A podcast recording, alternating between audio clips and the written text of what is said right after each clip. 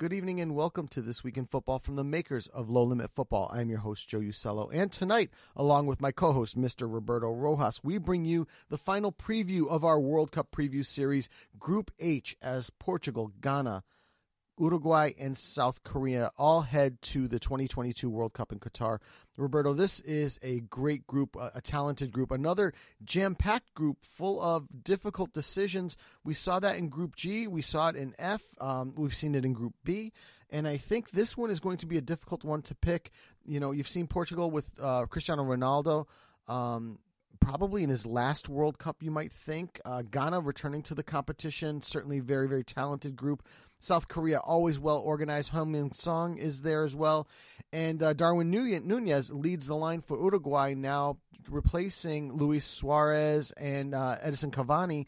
Um, not necessarily replacing them; they'll also be on the on the club or on the on the team. But uh, you have an out with the old, in with the new going on there as well. This is a great group to kind of challenge for this World Cup because I think the the winners or who's going to come out of this group is not really crystal clear. What are your thoughts on this one? Yeah, I think um, I think it really is a group that I think will ultimately be very much entertaining. And you know, it's not as crystal clear like a lot of these groups as well, but you know, certainly there are a lot of storylines that come to it. Obviously, when you look at Portugal and, and kind of the last dance for Cristiano Ronaldo to see what kind of legacy he can put at this competition and and go out and, and, to win it and, and to really cement himself as maybe one of the greatest, not the greatest player of all time and certainly when you look at Uruguay, a team that has tradition, has history, has won various World Cups, or well, two of them in, in 1930, 1950, but they definitely have the, the, the pedigree to definitely do well in this competition.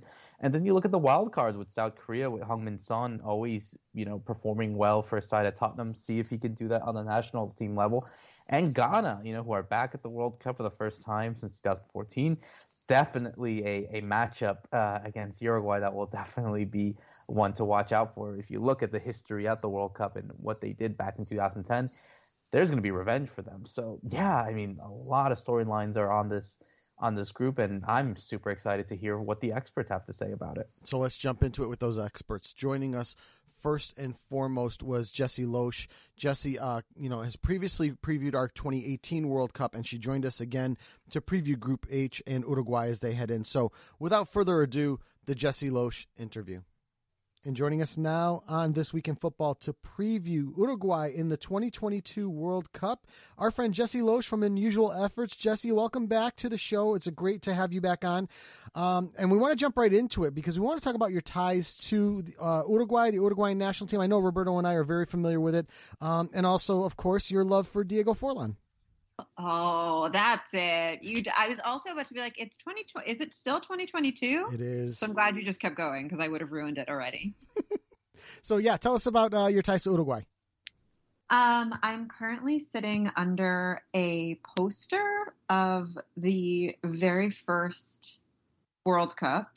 I am this. None of this was planned. I'm just. I happen to be sitting in my apartment underneath that poster. I am wearing a shirt that um, says, again, gifted to me, keep calm and let Cáceres handle it. And one of my socks, not the other one, is a um, Peñarol sock. So I feel like in as a totality, that could all this sort of describe my ties. Or I could just tell you that my family is from Uruguay, and you know that's the boring answer. Well, I mean, certainly, you know, this is a team that obviously we're all familiar with, Jessie, and, and Joe obviously knows this as well, because obviously Uruguay, you know, I, I think obviously we talk about the big national teams. We talk about Germany, talk about France, Brazil, even Argentina, as much as Jessie, mm-hmm. you don't want to talk about yeah. them. But again, very big national team in this one. 15 Copa America champions, 15 time Copa America champions, two World Cup, won the first ever one in 1930 won it again in 1950 in the famous Maracanazo over yeah. there, where 200,000 Brazilian fans were basically uh, sent into tears um, in the biggest attendance for a football match ever. But obviously, in present times, here we are in 2022, a Uruguay side where four years ago they got knocked out into the round into the quarterfinals against the, the, the later champions France. And then they went through a period that was kind of a roller coaster, you would say. Obviously, they were still managed at the time by uh, Oscar Tabarez, the, the famous maestro. But during the end of the 2021 year, we saw Uruguay go through four straight losses in qualification, and many people were thinking that this uh, that Uruguay's end of going to a World Cup was getting near. Having said that, they ended up replacing Tavares after 16 years in charge, bringing in a manager called Diego Alonso, a manager that Joe and I and you as well, Jessie, know from his time as from Inter Miami boss. And he goes in and he goes and wins four straight off the bat, qualifies for the World Cup, and now are back at it for a fourth straight time. So, Jessie, I just wanted your thoughts on how you viewed this Uruguay side during qualification. I know that we're going to talk about the players and the group in a bit, but just overall, this kind of, you know, I'd say roller coaster ride that we saw from this Uruguay team to to make it to Qatar. I think you know was so interesting. I I think for um, for a lot of us, um, there were real emotional ties to um, Tabarez. He, unlike in a lot of other national teams, um, was given a lot of um, trust and and allowed more time than other other managers. But he also managed both the national team and the youth team. So these players, like you know, you referred to Rob, he, they called him el maestro, the teacher. Um, not only because that was his, you know, um, his his role before becoming the manager, but they really viewed him with um, that kind of um, sort of pedestal like trust and respect. And he took us as a nation through a decade and a half, meaning that he gave us this particular squad. You know, Suarez, um, Godin, Josema, Cavani, they came up under Morena, they came, uh, Muslera, they came up under him through the U17s, the U21s, and then as the national team. So this style of play and these players were his players. Um, so there was a question of when he went, would those players go as well? Um, and I and you know again emotionally, um, we we all watched him um, get get sick you know so it was it was not just a question of like is he losing his touch or should he go because he's he's aging and we're losing but he had he was um diagnosed finally with um Guillain-Barré syndrome and in autoimmune disorder. And so we were seeing this happen on the pitch and it was a really like emotional experience as well. Um i think that um the association and the players responded in an, an undramatic way. The transition happened as at least on the outside um, smoothly, and part of that perhaps was you know that he was sick, um, and that Alonso has ties to the players but also that he kept this core group um, and the the youth that Tabarez had already been working on. So it didn't feel like he sort of cleaned house. So Jessie, I want to jump in here now and start to look ahead at the group as we enter into November. Um, they're obviously paired in Group H along with Portugal, Ghana, and South Korea. As they stand, uh, Portugal is ranked eighth in the world, Ghana 60th, and South Korea 29th this is also a group where Uruguay has eliminated all three of these other teams um, recently. 2010, uh, they eliminated South Korea and Ghana from the World Cup, and in 2018, they eliminated Portugal. Um, looking forward, how do you feel Uruguay pairs uh, or sets up against these sides moving into this particular competition this year? I think everybody is going to look most um, specifically and crucially at the match against Ghana because that is the the the most dramatic recent history with players that are still playing. You know, everybody is going to be talking and looking at um, Suarez and Gyan and looking at it as like, you know, um, I guess a like a revenge match. Um, I think that it's you know for me now that Heung-min Son and Bentancur are playing together at Spurs, I think that's a really interesting lineup. Um, I'm always fascinated by players who play together um, on a club team and then are faced off against each other. Also, because those particular these particular national teams are in two vastly different competitions, and so the other players are not going to be so familiar with playing style. Um, and however, uh, unlike that, um, many of our Portuguese of our players will be familiar with the Portuguese players because they do play together in Spain and Europe. So I think for me, what is most interesting is that this lineup is offers such different um, styles of of matchups. I said that in such a ridiculous way. It's like I talked in an actual rhombus. It's all right. We, we allow it. Great. Thank you. And and looking at obviously some of the players that you mentioned, um, Jessie, and you know, I think we have been so familiar with this team for you know for over a decade, really. Your Godins, your Suarez, it's Cavani, um, Muslera. I mean, hard to believe that he's still playing at this age, and it seems like he's always been there forever. it's crazy, and and even like someone like Jose Gimenez, he's only 27. Hard to believe. I was looking at the other. It's like there's no way. I feel like that guy's been playing He's forever. like playing since he was 16. Like you expect him to be like 49.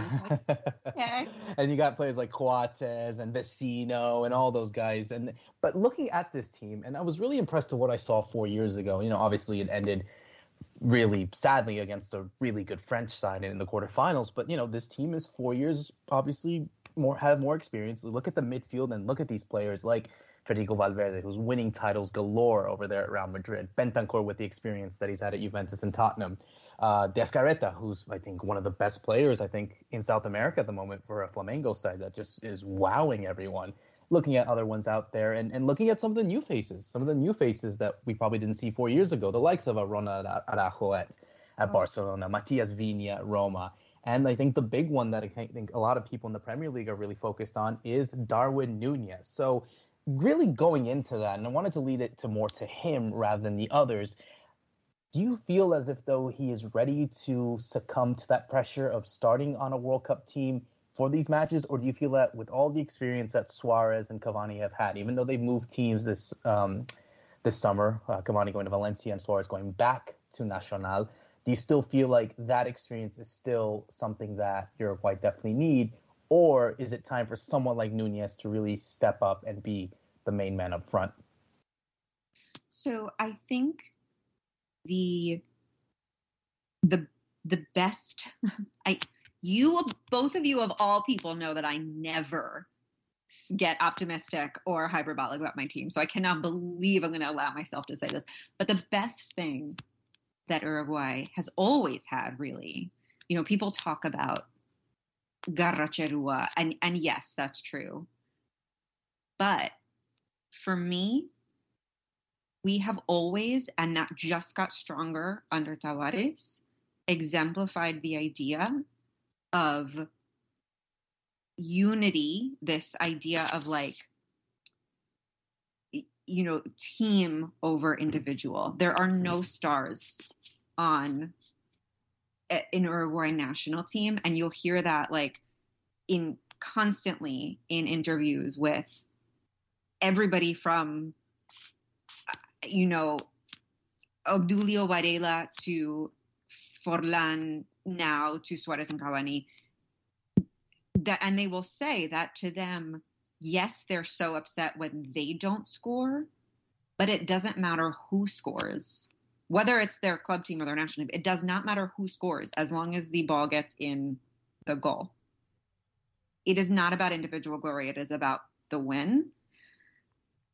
Um, and that is typical that that is like drilled into um, the Uruguayan national team mentality. And that really helps when, um, and, and sorry, and part of that is um, in the transitional process, you'll see like mentorship happening, like Lugano mentored Godin. Godin is, I think, the father, eh, father-in-law, Jesus, the um, um, godfather of a number of the younger players' children who lived in Spain. So like there has always been this sort of mentorship happening.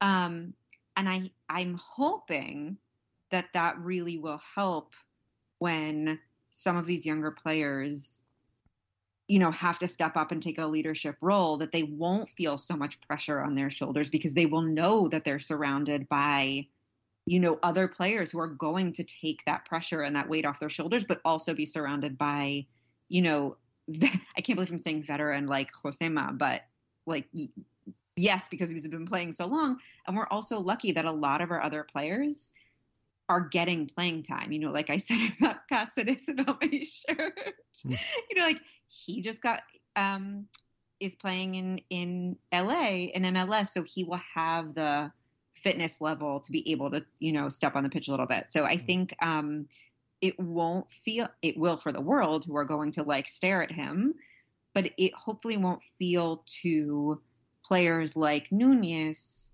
that it's just on him. Well, I think the I, I think the experience of the other players will certainly help carry some of that weight or a lot of that weight, um, both on the pitch and off in the locker room. So, Jessie, it's prediction time. Um, so, want to always ask you oh, the. bad at this. Okay. No, so it's the million dollar question. You know, where do you feel uh, Uruguay will finish uh, in the group? Uh, how far do you think they'll run? And you know, we asked you this, uh, which made you speechless four years ago. What would uh, winning the title for the first time in 72 years mean to the people of Uruguay? Oh God. Um, yeah. Okay. I'll go. I'll take it as a as a list. Mm-hmm. Um, I uh, I see us. I have to be a little bit pessimistic. I see us coming in second in the group. I mm-hmm. really, really want to beat Portugal again. Like that just would make me so happy. Um, so I'm just gonna say second because that would just like that would be successful and mm-hmm. great. Um, okay. What's my next question? Oh, how far we're gonna get? Yeah. Ugh, Joe, what would be what would be a successful World Cup for you? What do other people say? Uh, you're number one believe it or not. So, so you get the in first... my in my personal take, and I'd like to hear Joe about this. Mm-hmm. Yeah, yeah. What I, are you guys saying about your I, team? I think this World Cup is so open, and it's so hard to really figure this out. Honestly, I think I see him as a dark horse. Okay. No, no, no. What are you saying about your own teams? Um. Okay. Well, I well we only we well, Roberto and I both have the, the same. We got the U.S. So well, we'll talk about that later. You're opening old wounds here. Um. so I know, right? Um. But yeah, for me, for Uruguay, I, I you know, I, I do think second. Um, I think they could pip first. I don't think that that's out of the realm of possibilities. And correct me if I'm wrong. They're going to face either first place in Group G or second place in Group G, if I remember correctly. Yeah, they um, go first or second in the group. Yeah. And and coming second, I think is going to be really bad for them because it's going to be Brazil on the other side. So um, I'm going to say that they'll get uh, they'll get to the round of 16. They'll make it out of the group, but depending on where they finish there, uh, I think it's not going to be too much further than that. And that's not a reflection of, of Uruguay being bad so much as it is this is going to be a very good World Cup, I think, yep. in my opinion. So that's that's where I'm predicting. Okay. Um, how about okay. how about what this means for the people of Uruguay? I mean, Roberto, you're gonna you're gonna sort of understand the like larger socio implications of this as well. Um, it sounds nuts until you sort of put this into the context of what football means um, in Latam. This has been, you know, the this has been four years for every country. Like if you look at what these past four years have been, um, even like when you look at what the England women national team that win meant for the country as a whole and like you know what was the the newspaper wrote basically like the England women's team won and now the world is all better. You know, it's like that kind of response. Mm-hmm. Um, Uruguay uh, is, you know, still trying to hold down against COVID and, you know, against its borders of Brazil and Argentina. It's having like an economic crisis of sorts, again, buffeted by Argentina. So I, I think like to look at bringing home um, the World Cup trophy that we know is probably going to be the last World Cup of this group that we won't see again, you know, of mm-hmm. Suarez in particular and Cavani. And now I'm going to make myself cry. Like, that's not great. Um, so for, to get like, for those guys to bring it home right now, I cannot imagine the tears and like the the like Fidiello period and the newspaper headlines of like, you know, this is better than everything that has ever happened, including the birth of every child ever. Sounds about right. Sounds about right. So, um, Jessie, I want to I want to thank you for joining us um, and breaking down Uruguay. All the best to you, and look forward to having you again soon. Thank you so much for letting me come on. You guys are just the best. Not better than Uruguay, but like other than that, pretty much the best. And special thanks again to Jessie for joining us on the show. Next up, we have Steve Price returning to us, Korean football journalist, to discuss South Korea as they head to the 2022 World Cup. So without further ado, the Steve Price interview. And joining us now and this week in football to help preview South Korea in Group H as they head to the 2022 World Cup in Qatar, Steve Price from Forbes joins us now. Steve, welcome back to the show. It's great to have you back again four years after South Korea last made their run in the 2018 World Cup in Russia. Um, we, we were able to have you four years ago, and it was fantastic to get you to help us break uh, break down the South Korean side. Um, I want to refresh the guests' memories as to your ties to covering uh, the South Korean national team and Korean football in general. Right, yeah. So um, I'm a sports reporter here in South Korea, and I covered um, most of the games over the last, uh, I guess, probably five or six years. Um, like reporting on them live in a stadium for FIFA. And I've also worked with the uh, the Korean national team as well, uh, kind of giving them like a bit of advice and things like that, uh, especially when it comes to kind of choosing coaches and those kind of things. Uh, so I've been you know, working with them a bit um, and kind of know what's going on and on the inside a bit more than than most people, I think. Now, Steve, obviously looking into how South Korea have been through over the last four years, it's been kind of a of a roller coaster ride, but always a powerhouse in Asia, as we know. If you remember from four years ago, they had that famous win against Germany that unfortunately did knock them out of the World Cup, despite losing to Sweden and Mexico early on. I think the win against Germany definitely boosted a bit of confidence on this side. Now you fast forward into the qualification process in the Asian Cup, they finished in the quarterfinals, which certainly I think for for a South Korean perspective is is certainly below expectations. And then they go into the qualifying process, finishing second, two points behind Iran with seven wins, two draws, and one loss.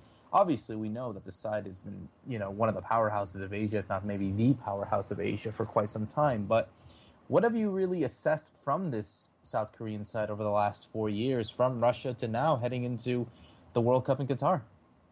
Yeah, that um, that Asian Cup seems quite a long time ago, to be honest, doesn't it? Um, yeah, so I think last time in in 2018, uh, yeah, Korea actually all of their goals in all all three goals they scored kind of came in the last minute of games, and I think there's a feeling within the KFA that maybe Korea were a bit too cautious, uh, a bit too yeah, giving the other teams too much respect, if you know what I mean. So um, I think now they've gone in and they've changed their manager, brought in uh, Paulo Bento, and he's in qualification been fantastic. Like uh, in previous qualifications, like in for 2018 and for 2014, uh, Korea really struggled a lot and like went through in like goal difference or went through in the last game, and there was a lot of nervousness. But this time, at least in the yeah the second round, uh, the third round of qualification, the uh, kind of vital round which decides whether you're in the World Cup or not. Uh, Korea absolutely cruised through it, and they qualified with I think there's 23 points, so that was like 11 points more than they needed, 11 points more than third place. Uh, they beat Iran for the first time in a long time, which was huge. Uh, Iran are always that team that Korea really struggle seems seems to struggle against. Uh, they got a draw against Iran away, so that was another good result. Uh, so coming through the qualification, there's a lot of positivity, and um, yeah, I think maybe uh, the bubble was burst a bit when they played Brazil back in June and they lost five one. Maybe that shows uh, yeah, the golfing uh, inability between the top teams in Asia and the top teams in the world, perhaps. Uh, but there's yeah quite a, a positive feeling um, around the side, but at the same time, it's it's a tricky group. I mean, well, all the groups are tricky, but uh, there's a few tricky games in there. But sh- certainly a, a, good showing. I, know, given that Brazil five one defeat in the friendly back in June, you know, this is also a team that beat Chile in, in friendlies. Um, they beat they handedly beat uh, Egypt 4 1 in a friendly. Um, and like you uh, had said earlier, they were able to get the 1 1 draw in Tehran and then come back to Seoul uh, on one of the, the second to last match day of qualifying and beat Iran at uh, 2 0. So this is a team I think that is experienced and prepared. But going into Group H, uh, this is going to be a tough group. It's it's a very very even group obviously facing Portugal, Ghana, and Uruguay with them as well. When you look back at South Korea's experience, they've actually faced these teams, or, or many of these teams, in the World Cup. Um, they've faced Uruguay in the World Cup in the group stages most recently in 1990. Um, they were, you know, losing 1 0. Uh, they also have faced um, Portugal in the 2002 FIFA World Cup when uh, when South Korea was the home team. The only team that they haven't really faced uh, in a World Cup would be uh, with would be Ghana, but they have faced them a couple of times, um, eight times to be exact. So, how does this group kind of play out for you, given the style of the South Korean team, uh, their ability to be technically sound against uh, sort of wild cards, in my opinion, in Uruguay and Ghana? Yeah, it's a group with quite a lot of history in it, especially um, Uruguay. When Uruguay played Ghana as well, that's going to be a, a feisty match from uh, um, that World Cup in 2010 when, uh, of course, was it Suarez handballing on the line. Mm-hmm. so uh, there's a lot of uh, kind of matches that mean a lot to all of these teams, uh, regardless of whether it's the World Cup or not. So I think that's going to be kind of interesting. Um, yeah, you mentioned back in 20 uh, in 2002 that Portugal match. That was actually South Korean manager Paulo Bento's last game for Portugal. Uh, so that's yeah. kind of uh, interesting aside. Um, but yeah, there's that kind of history, and it's quite an evenly balanced group. I think it's one of the harder ones to predict because, I mean, Portugal on paper look extremely strong, uh, but they're that kind of team that's that looks good, but then always seems to underperform. Um, they, I mean, they only got through to the World Cup through the playoffs uh, after losing to Serbia, so it's hard to judge how good they actually are. Um, yeah, they've got all those extremely talented players, uh, as we know, like Cancelo, Dias, Bruno, uh, Bernardo Silva, João Felix. Yeah, but at the same time, no, nobody's quite sure. They're not like I feel like Brazil or France, who feel are like the absolute strongest sides. Uruguay, interesting. They seem to be um, going for a bit of um, a renewal at the moment. They're bringing in uh, the new generation of players there, guys like Nunez coming through, like uh, or Valverde coming through as well. So it's it's interesting to see them. I think those players, yeah, they're they're great great players as well. So I think they're going to be they could be one of the surprise teams in this World Cup if uh, they get everything clicking. Uh, they look pretty good in qualification as well. Ghana are quite interesting too because um, they kind of had a seemed to be in a bit of a mess um, around their qualifying playoffs. They changed their manager um, at the start of this year, bringing in Otto Addo. So, like most teams in the World Cup have had the same manager for the most of the qualification process, uh, and it's like the end of the four-year cycle. But they've just changed their manager, so that's kind of interesting. And then him, along with uh, Chris Hughton, who's advising him, have naturalised a load of players and uh, brought them into the squad to strengthen it guys like Inaki Williams uh, from Athletic Bilbao, like Tariq Lamptey from uh, Brighton, and so they've added they suddenly added a load of strength to their squad. Their squad did look like probably the weakest on paper um, before they uh, brought in these extra players, but now it's looking quite good. So it's uh, I think it's going to be a very even group. And certainly looking at these players that we obviously are going to talk about on the South Korean team, we'll take one out uh, that we obviously know in a minute, but obviously looking at some of the cool players that they have, like uh, Kim Min Jae, who plays at Napoli, obviously some players playing in the Premier League, like Hwang Hee-chan and you know many others playing across Europe. I mean, I think obviously all attention is going to be given on their main star, Heung-min Son. You know, certainly not only the best Asian player in the world, but certainly one of the best players in the world on his day, given his great form and what he's been able to achieve at Tottenham, and has really been kind of the, the, the flag bearer, I guess, for not just for South Korean football, but for Asian football as a whole, for the entire world. So I just want your thoughts on like how do you assess this squad of players and and also, you know, obviously the World Cup is certainly going to be one where all the camera lens are going to be on the main stars like Heung-min Son. How do you think that someone like him will will manage that pressure, especially with the side that you know obviously has indeed changed over the last four years? Yeah, so it's it's quite a thin side to be honest, and that really cost them in 2018. Uh, they had Kim Min Jae and Kwon Chang Hoon, the midfielder, two huge players for the Korean national team both got injured in May before the last World Cup, and uh, that yeah that really weakened their sides. Uh, that was two huge losses. So hopefully there's not going to be any injuries like that this time around, uh, because there's not as much depth. I think as uh, some of the other squads, they've got some really talented players. Everybody knows what Son Heung-min can do. You know, joint top scorer in the Premier League last season. Uh, I think anybody would want him on their team and he's done it for the national team. He scores roughly one in every three games for the national team, so uh, he's he's getting the goals there, and he's also being the leader on the pitch. Uh, in defence, you've got Kim Min Jae, and the rest of the Korean defence isn't that strong. And I thought it was a huge loss in the last World Cup that he wasn't there. He's just got better and better since then. Uh, as you know, he's now joined Napoli. He's uh, replaced Koulibaly for them. Uh, so that's how highly he's thought of uh, in the world of football, and I think that's going to make it make a huge difference if he's playing. You've got that rock in the middle of defence that's going to really help out the back line uh, in those matches. He's so good in like all aspects of his game. Uh, then um, you look at Korea's attack. They're kind of a, a, bit of an imbalanced team. Their defense isn't that strong, but their attack has uh, a lot of talent in it going forward. Everybody knows Son, of course, uh, but you've got other guys. Um, yeah, you've got uh, Hwang Ui-jo's been firing on all cylinders quite a bit. You've got uh, the next generation coming through now as well, guys like uh, Jong. Um, for anybody watching South Korea, should point out there's two players called uh, Jong Eui-yong. Their names are spelled a bit differently, but the pronunciation's the same, so it could be a little bit difficult. Um, so I'm talking about the 22 uh, year old who plays for Freiburg and he's he's going to be you know the next generation coming through.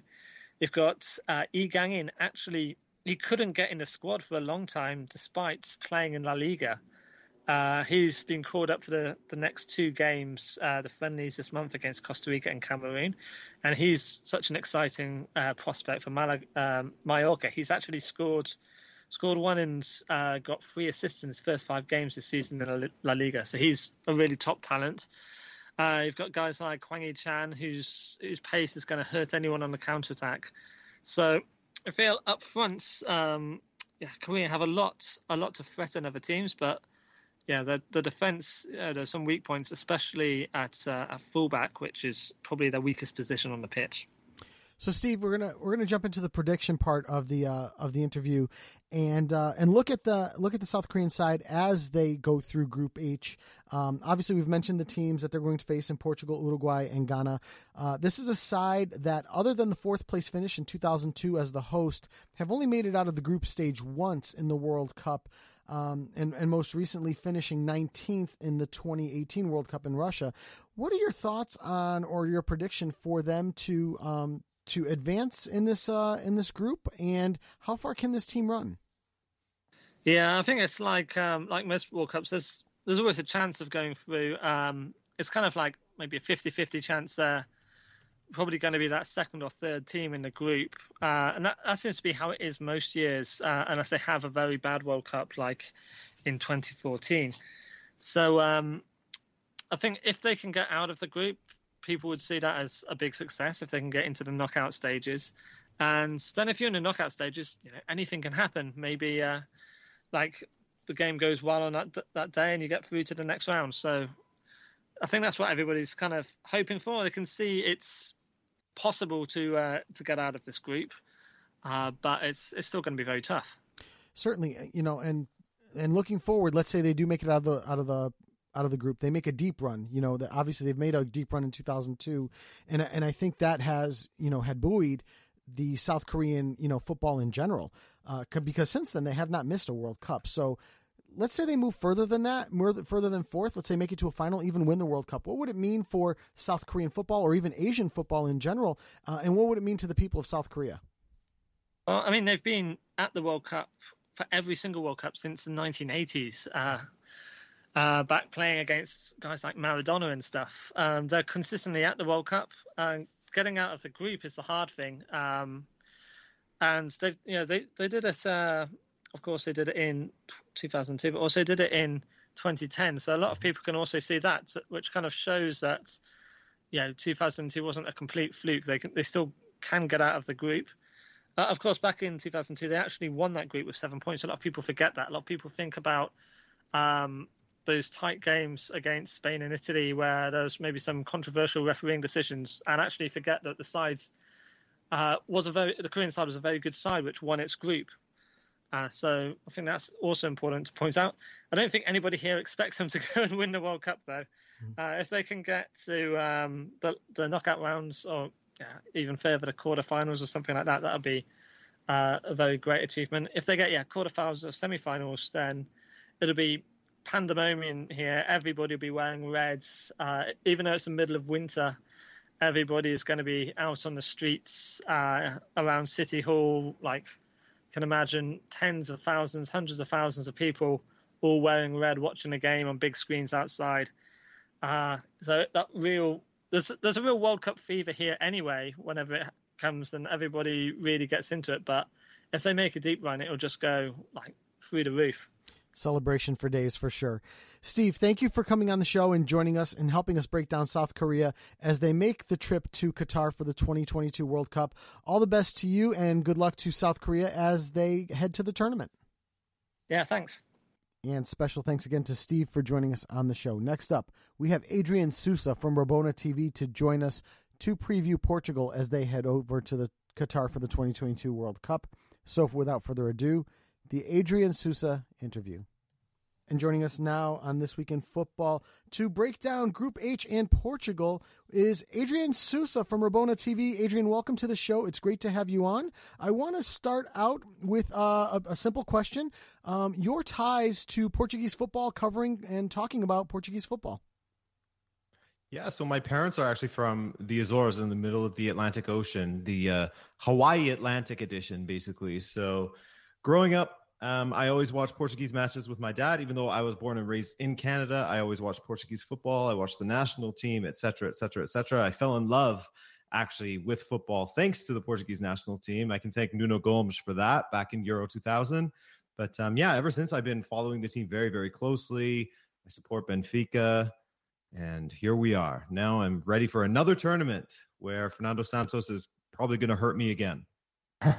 well, you know, it's interesting to really say that, uh, Adrian, because obviously this is a Portuguese side that we're obviously familiar of, and you know, I think looking at this generation, I say this the Cristiano Ronaldo generation, it obviously gave you the biggest joy winning the Euros back in 2016 uh, over there in France. But looking at the World Cup, this is a team that had finished in third back in '66, finished in fourth in 2006, and since then has gone through, I'd say, relative not lackluster, but definitely a roller coaster. You see them in in qualifications um, that become difficult, usually doing it in the playoff. Um, but in the last World Cup, they ended up going into the round of 16, obviously getting out of that group with Spain, Morocco, and Iran, uh, getting eliminated by um, by Uruguay. Fast forward to the Euros, where they also ended up uh, at the round of 16 and just looking at this side, I mean, you look at the qualification process that they went through. Obviously, they were really guided into a group that was really tough with the likes of a Serbia and Republic of Ireland and all those other teams. They ended up finishing second because of that. Um, ended up going into the playoffs and that infamous playoffs where it paired them and Italy, and everyone was thinking that Portugal was going to take on Italy in that final. It wasn't meant to be and ended up qualifying, defeating North Macedonia. But just, I want your thoughts on how you have assessed this Portuguese side over the last four years during the Euros, during the qualification, and you know, kind of how that sets up now for the World Cup uh, this fall, I guess we can say in in, in Qatar. Well, I would say that it's been a lot of frustration because I mean everyone who looks at this sort of the talent or the depth pool that Portugal has, it's just a ridiculous side. They have talent all over the place, and it feels like they constantly sort of underachieve. Now, of course, you look at Euro 2016, and you can't say that they underachieved. They actually did the opposite. I think that they overachieved in Euro 2016 because I mean they were barely even winning any matches in the 90 minutes, and that's sort of been a habit of Portugal under Fernando Santos at major tournaments. Yes, he does have that feather in his cap in winning Euro 2016. Take nothing away from him there. He was able to take a squad that isn't as talented as it is now and win a major tournament. Like we can't really fault the guy, even though it wasn't the most beautiful way to win. But since then, World Cup 2018, Euro 2020, it's been really underwhelming. And it's been really frustrating for a lot of Portuguese supporters because, like I was saying, it just feels like they're capable of so much more. Fernando Santos and his record in, in major tournaments, I believe that he has won I'm going to have to fact check myself on this, but I believe that it is just two matches across 90 minutes, you know, not counting any matches that go to extra time or shootouts or anything like that. I think that he's only won two in the first 90 minutes of the match, which is pretty crazy because he's been there since Euro 2016, 2018, and 2020 now. So going into this qualifying, we were thinking is probably going to be another difficult one, but ultimately Portugal will get through with it. Then Serbia changed their manager to Stojkovic, I believe it is, and they just start playing out of their minds. They have a really great squad, very, very talented. I mean, you see their players across Europe playing for top sides now, but it didn't have to be that way. It really didn't have to be that way. And I think that Santos rightfully took a lot of the blame for that. As he said following press conferences after that failure against Serbia, where they beat us in Portugal, he said that if I fail in the qualification playoffs, I'm going to step down. I will happily do that. It is what I deserve. And of course, as we all know, Italy, they stumble against Macedonia. Portugal, they make it through. They beat Macedonia. It wasn't the most pretty or convincing way to get into the World Cup, but overall, I think that the feeling is just relief that we're finally there, mixed with, if you were to ask some supporters, such as myself, I do fall in this camp, a little bit disappointed that we're going into a World Cup, which will probably be Ronaldo's final one, which has a really, really great generation. Um, with a manager who hasn't always impressed or has almost been playing with the with the seatbelt on or the safe or the uh, emergency brake on, shall we say? Now, now, Adrian, I, I, you know, Goran Pandev is is a bad word in my house right now, so I don't want to talk about Macedonia because we were robbed of, of that, you know, of that matchup between the last two European champions. It was what it would have come down to. It would have been an amazing thing, but again, Italy's fault for not getting there. Let's look at the group stage um, or the group uh, analysis at this point. Uh, talking about Group H, Portugal qualifies pot one, eighth ranked team in the world uh, according to the March FIFA rankings. Facing off against Ghana in 60th, uh, Uruguay in 13th, South Korea in 29th. These are teams also that Portugal has faced in the past um, and, and been reasonably successful so far. So, what is your idea of how this group is going to play off play out because even though um, you would think Portugal is going to be the cream of the crop, this is still a tricky group to manage. It's a really difficult group. Yeah. I mean, South Korea is a team that you should absolutely take seriously all the time, just looking at all the talent that they have. Uruguay is the team that eliminated Portugal from the previous World Cup. They're always difficult to play with. I know they had a coaching change recently, but there's, and I, I think that really turned around their qualifying, really. So, Uruguay, you cannot sleep on them. Ghana, of course, they're going to be very difficult. That one, I would say, of all the teams, this Ghana side doesn't seem as strong as a previous Ghana, such as the one that was at the 2010 World Cup or what have you. But having said that, they do have some players that are declaring for them as well. So that makes it all the more difficult to call. I think that it, when you boil it all down, the expectation has to be that Portugal will make it through, whether that's in one or two. I'm not so sure. Take your pick. I would assume in first, but it all depends on how Fernando Santos sets this team up.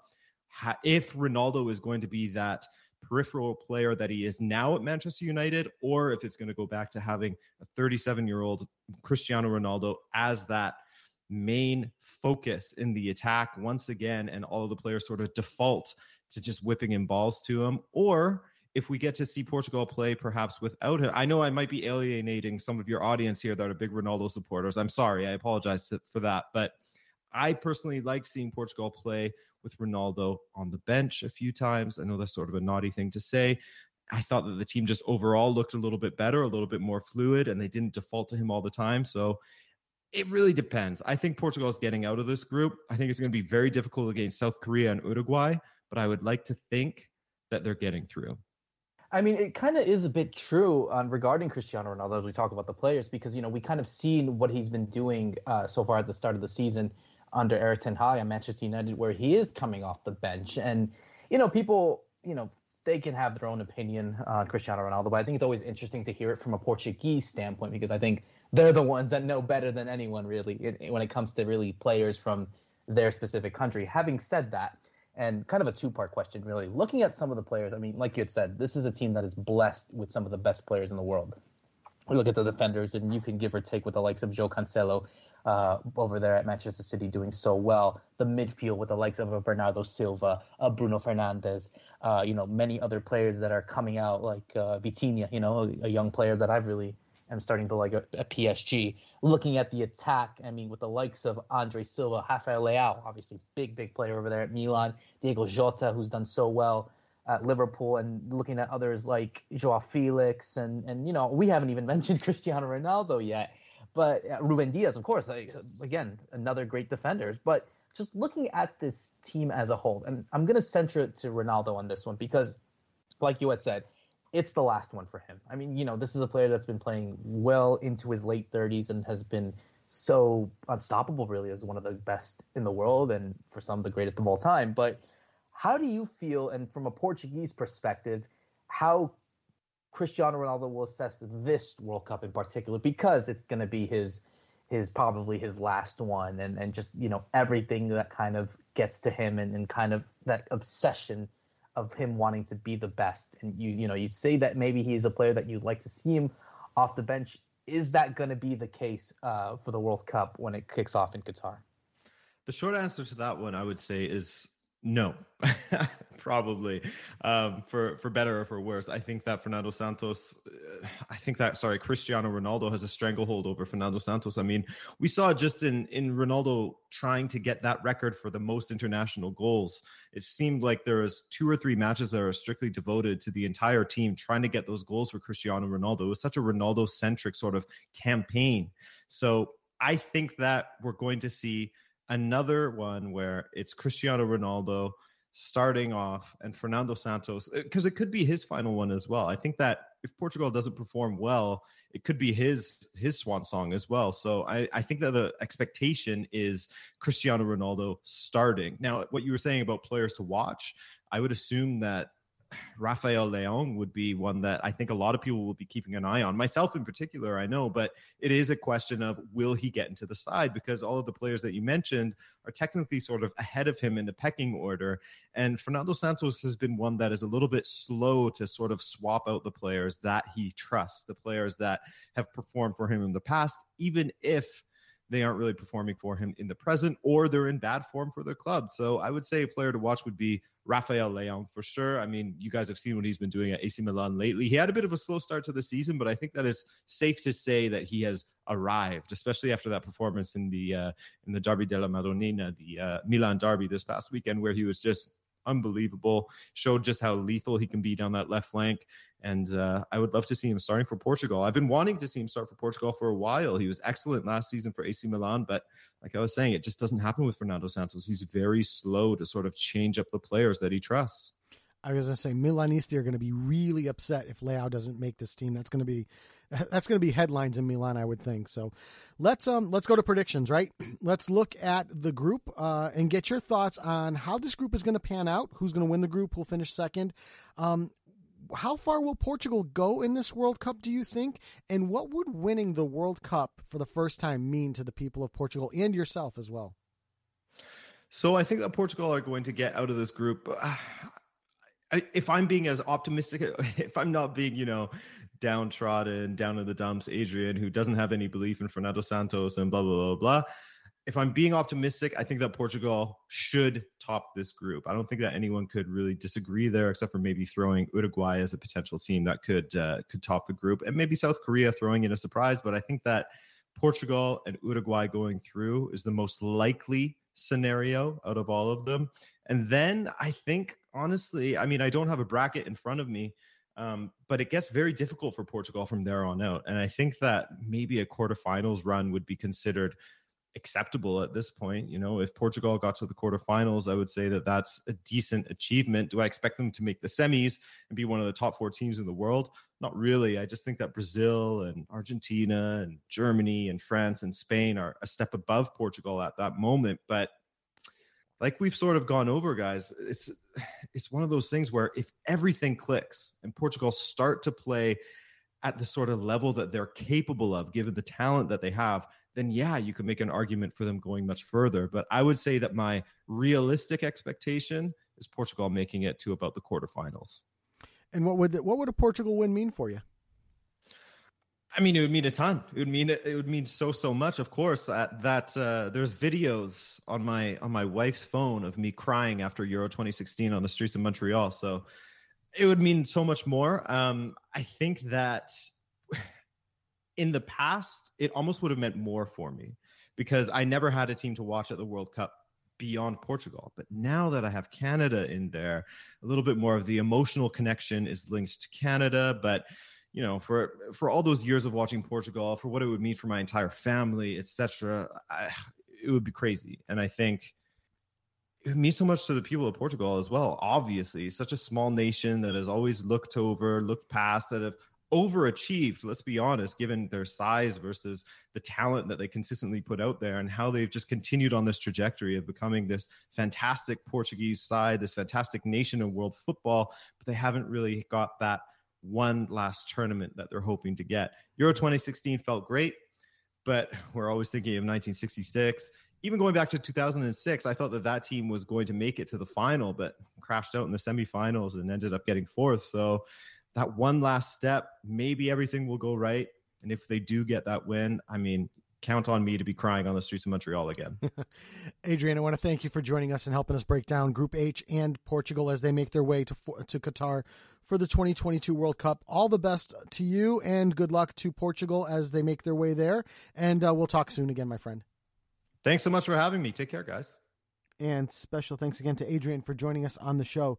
Last but not least, we have Miguel Agyei, football journalist who specializes in covering Ghana football, joining us to preview Ghana as they head to the World Cup. So, without further ado, the Miguel Agyei interview. Joining us now in This Week in Football, Miguel Agyei, football journalist and cover of Ghanaian football. Miguel, welcome to the show. It's great to have you. Uh, I want to open up with uh, with the uh, the quick question of what is your tie to Ghanaian football, uh, to Ghana, to the national team? What is your your direct link to them? So my parents are both from Ghana. Uh, they migrated here to the states when they were in their late adult years. Um, and yeah, I was born here in the States. Uh, I vividly remember watching the 2006 World Cup. Um, and from then on, it was just like every year that there was a World Cup, I was rooting for Ghana and hoping that Ghana would make a, a deep play. In 2010, made it to the quarterfinals and almost made it to the semifinals, almost making history to be the first African team to go to the semifinals.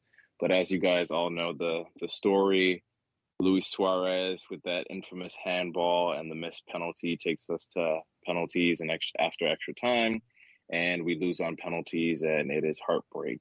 Um, so I'm definitely excited to see how this year uh, goes for the World Cup, especially considering that Uruguay is in our group. So those are my ties to Ghana as a country and Ghanaian football. Well, certainly when you look at the history of Ghana, obviously Joe kind of mentioned it there. Really, here as Americans, well, we're all Americans here, obviously, but obviously there is that connection of being that team that's kind of the United States kryptonite, and you know they're not in their group, obviously, but uh, obviously this is a Ghanaian side that qualified for the first ever World Cup in 2006, made it to the round of 16, lost to Brazil, made it to the 2010 there um, World Cup over there in their home continent, going to the quarterfinals, and then in 2014 getting paired off in a really tough group with um, with Portugal, Germany, and the United States and getting eliminated. Didn't qualify to the last one, but they are back. The Black Stars are back at the 2022 World Cup. And, you know, it was actually a tough ride for them. It was really a, a tough ride for this for this team because, you know, as I think a lot of us know how difficult qualification to the World Cup from Africa is. They had to looking at how they went, they ended up winning their group just slightly by one goal uh, to qualify to the third round, defeating South Africa, Ethiopia, and Zimbabwe before squaring up in a really, really tough uh, home and away leg tie against Nigeria. And it all ended, it seems like it's always a common reassur- reoccurrence for Ghana to always doing it in the most dramatic way, defeating Nigeria on away goals because of a Thomas Partey goal over there in Nigeria. So, Miguel, I mean, just looking at how you have assessed this Ghanaian side over the last four years, obviously not making the World Cup then, returning to it, um, you know, going through that really tough qualification process. I mean, how do you assess this side um, under Otto Addo as well? I think right now, uh, their coach Otto we're going through a rebuild. Um, as you mentioned, we didn't make it in 2018, and that was kind of the big blow to us after making it consecutive years. Um, as as we know, you know, the team that did heroic things in 2010 in South Africa is no longer the same team. All those players have either retired or are aging near retirement. So it's it's a rebuild right now. And as you mentioned, you know, Ghana has some quite prospects that are young, um, and Thomas Partey, who plays at Arsenal. But it's really time for Ghana to pair, you know, these talented stars that play overseas with youngsters who play also back at home in Ghana and all over the various leagues across the world. Um, under Coach Otto Addo, I think that he's doing a great mix of finding talented players who may not have, you know, declared their, themselves as Ghanaian nationals, but have that Ghanaian background. So he's done really well with his recruitment. He's recruited Mohamed Salisu, Tariq Lamptey, uh, Inaki Williams, just to name a few. And these are names that are known just across European football as a whole. If you watch La Liga, you watch the Premier League, you know these names. So it's really just a rebuild, and it's very interesting to see how he's going about this process to, you know, bring a team that can compete at this World Cup in November. Now, now, Miguel, I want to jump in because I want to look at the group looking forward. Uh, obviously, they're drawn into a very tough Group H with Portugal, um, you know, who's uh, once removed as the European champions, Uruguay, uh, two-time World Cup champions, and South Korea coming out of the AFC. Ghana is the lowest ranked team so far, uh, you know, in terms of the FIFA March rankings. Um, they're 60th versus Portugal in 8th, Uruguay in 13th, and South Korea in 29th. How does this group uh, you know pan out for you, especially when you're looking at a team like you said that is in sort of a rebuild, but they do have some really nice pieces that they're rebuilding with, and I think they can be very competitive. What are your thoughts on Group H?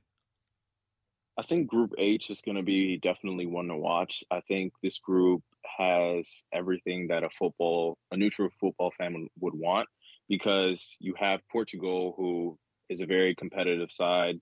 You know, they won the Euro a couple years ago and they're looking to win a World Cup under Cristiano Ronaldo because this is possibly his last World Cup. Then you have Uruguay, who's won the competition before, who also has bad blood because they eliminated Ghana in 2010. So that gives Ghana that extra fuel to bring something to the table to, to get the revenge for 2010. Then you have South Korea, who everybody know, knows Heung-min Son from Tottenham Hotspur.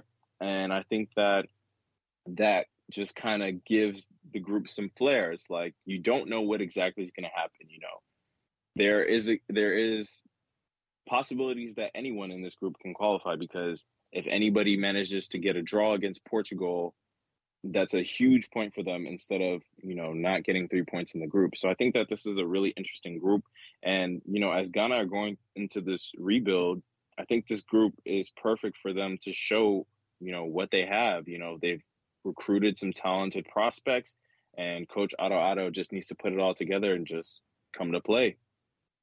Uh, well, that's definitely going to be one to watch for because looking at this team, and I think you see some of the familiar names that we're all used to on this Ghanaian side, like Thomas Partey, like Andre Andre Ayew, but also some names that you know, like you mentioned, are being recruited, like a Tariq Lamptey, like a Inaki Williams, and and many other players. So I just want your thoughts on how you would view this squad. How do you really you know, I had the chance of seeing them in the in the Africa Cup of Nations, and they did very well from what I saw. But how do you assess this squad? And, and hell, what do you think are some of those players that I think, you know, for Portuguese fans, Uruguayan fans, South Korean fans, or just anyone that's a neutral that wants to check out more on this Ghanaian side uh, should look out for at this World Cup? I think for this side, uh, the big the big three that I think that people should look out for is a Thomas Partey. Um, obviously, he plays at Arsenal, really physical, uh, midfielder who can control the midfield. He's a great player when it comes to winning the ball back and just getting it up the field. He makes some really crunching tackles, and I think that that'll be massive for us going up against, you know, Portugal and Uruguay as a whole. Then you also want to look out for Mohamed Kudus, who plays at Ajax. A very brilliant attacking midfielder, has some flair. Actually scored um, for Ajax uh, against Rangers in that 4-0 victory. He is someone who was linked to Everton, but the move didn't go through. But he his attacking play is extremely beneficial to this Ghanaian side, and I think that that paired with Inaki Williams, who we know gives the defense some problems if you watch La Liga. Um, he's not the fastest. Well, he is quite fast, but he's not the fastest in football. But you give Inaki Williams a through ball one on one with a defender, and it, it's just trouble for them. So I think those three players are probably the big three for football fans to watch out for this World Cup. There are other players that I could name, but those are the big three for now that I would say that if you're watching Group H, you need to watch out for these players.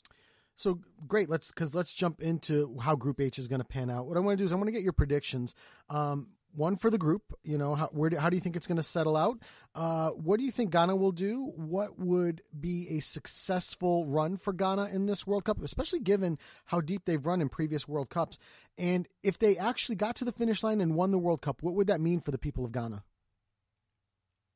Right. So for me, panning out, um, I think anything can happen, and I'm going to be a bit of an optimist, and I will say that Portugal goes through as the group winners, and Ghana sneaks away as second and makes it out the group as well. Um, I say this because I think if Ghana gets a draw against Portugal and doesn't lose against Portugal, that'll be a big point for us. I think we can beat South Korea. And I think that just because of what happened in 2010, that the Ghanaian players will be extra motivated motivated in the game against Uruguay, and I feel like that's that's the big game where it's anything can happen, and that'll be the momentum swing that can catapult Ghana into the elimination round for this group. Now, as to winning the World Cup, we came close to doing that in 2010, which would have been monumental because no African team has ever made it to the final. So making it to the semifinals alone would be, you know, making history for us.